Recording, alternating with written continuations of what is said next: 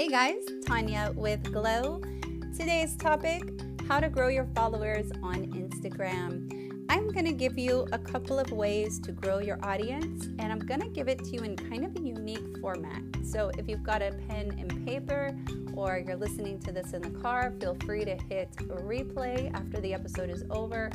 Um, I will try to read them off slow enough that if you do want to write these things down, you can. I'm to do it in a really fun format. So if you're writing this down, go ahead and grab a piece of paper and I want you to make three lines. At the top of those three lines, I want you to put, well, three columns, not lines, but I want you to make three columns. Starting from left to right across the top of each column, I want you to label one column start, one column stop, and one column more. And as I read these ideas to you, I'm to read them off to you from start doing this stop doing that, and do more of. Okay? Here we go. Let's dive in. Let's get going. One, start by defining your audience. Who the heck are they? Who are you trying to reach? Who do you want to follow you? Stop trying to be all things to all people and focus on just being one person. Be more specific about who your ideal audience is and ignore the rest. Quite literally, shut it down.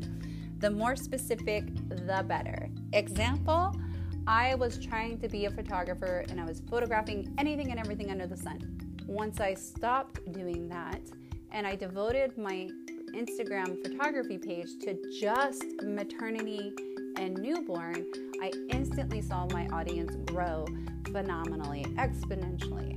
So start with that. Second thing, start following the right people.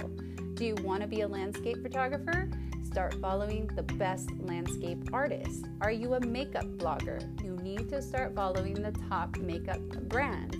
Whatever the audience you're trying to pursue, you need to start following people within that audience. And stop following the wrong people literally go through your Instagram list and get rid of anyone and everyone who does not meet the criteria of your audience. Obviously, with the exception of family and friends, but everybody else can go somewhere else. If they are not part of the audience that you're hoping to reach, you have no business following them. It really throws off the algorithms.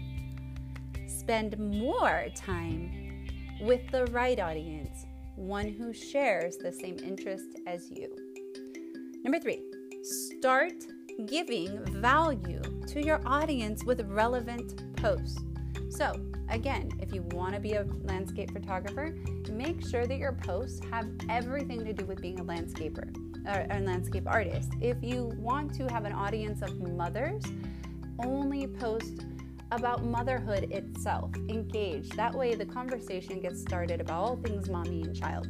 Um, stop Stop posting images that aren't relevant to your audience. Your landscape followers don't really care what you had for breakfast that day. They do care, however, about that awesome waterfall you saw last week.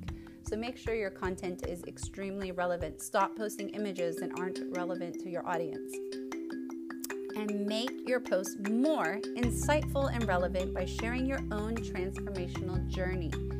So, in other words, if you're really trying to become a landscape photographer, when you post that really new exciting photo, make sure you tell your audience what inspired you to take that shot in the first place. Why do you feel like they should care about that image? Did you struggle to take it? Were you out in the blistering cold? Did you hike to, did you have to hike in? You know, what is it about that photo that they should care about? Be more insightful. Number four, start posting regularly, one to two times a day, and stop posting randomly and irregularly. There are lots of uh, apps that can help you do this, like Hootsuite. Planoly is the one I use uh, specifically. You can actually schedule out your posts all at once. Make your posts, um, you know, make sure that you pay more attention to which times are best for posting is your audience more active in the morning or at night? Pay more attention. Number five, start deciding on a theme for your Instagram feed and stop posting photos with different styles that don't really match. Be more consistent with your images and stick to your theme. What do I mean by this? Are you nitty gritty? Then be more gritty. Are your tones more moody and um, eccentric? And then do that. If you're bright and airy, then be bright and airy, but pick a theme and stick with it. People trust consistency. Start opening to your audience, open yourself up to your audience and show them that you are authentic. Stop pretending to be someone else. Please, for, for the love of God, stop pretending to be someone you're not.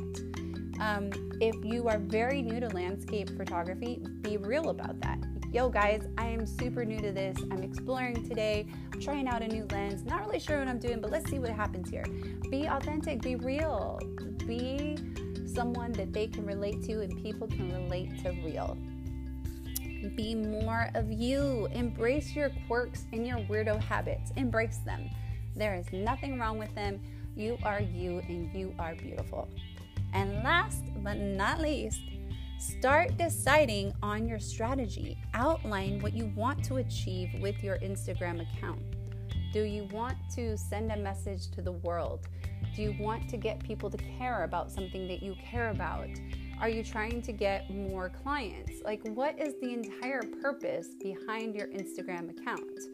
Stop trying to do all things at once. Just stop it. And last, certainly not least, be more focused on your main goal. Once you achieve it, add a new goal. That's it for today's episode. Pretty short, quick, and to the point.